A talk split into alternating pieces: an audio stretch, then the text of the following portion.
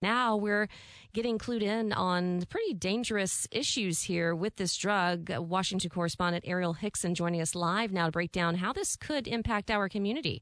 Arielle, uh, what are we looking at here as far as how much of this has been um, seized?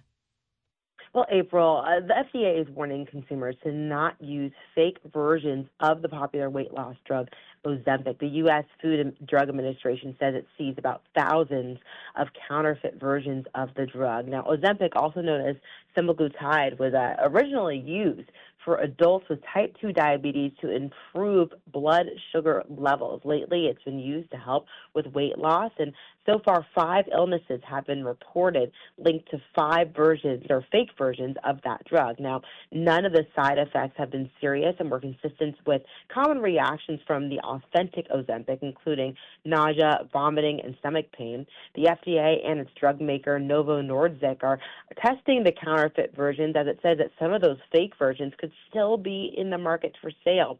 This all comes as overdoses of the drug are on the rise, and patients need to be extra careful with using the correct dosage and the amount for their weight, height, all the above going forward.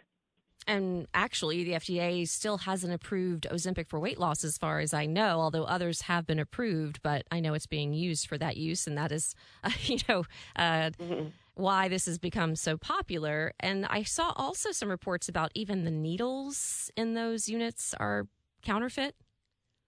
That's right. And so that's why uh, retailers are, um, you know, asking uh, how they can confirm that they have the correct versions, the correct batches. And so the F D A is saying that it's all in the serial numbers. The F D A is advising wholesalers, retail pharmacies, healthcare workers, and even patients to check their products and make sure that it has the correct lot number and serial number. And those numbers can be found on F D A dot gov. Uh, very important just to make sure they not only have the correct drug itself, but as you mentioned as well, needles, all the above. Yeah, a good way to check out uh, if you have the real thing on F D A dot gov. They have some photos on there as well. So thanks for the information. Always good to make sure that you're checking your medication and making sure it's the real deal. And do we have any idea exactly where these counterfeit products are coming from? That is still to be determined. Um, you know, as of now, just as of uh, the past couple of days, the F D A has been really looking into this.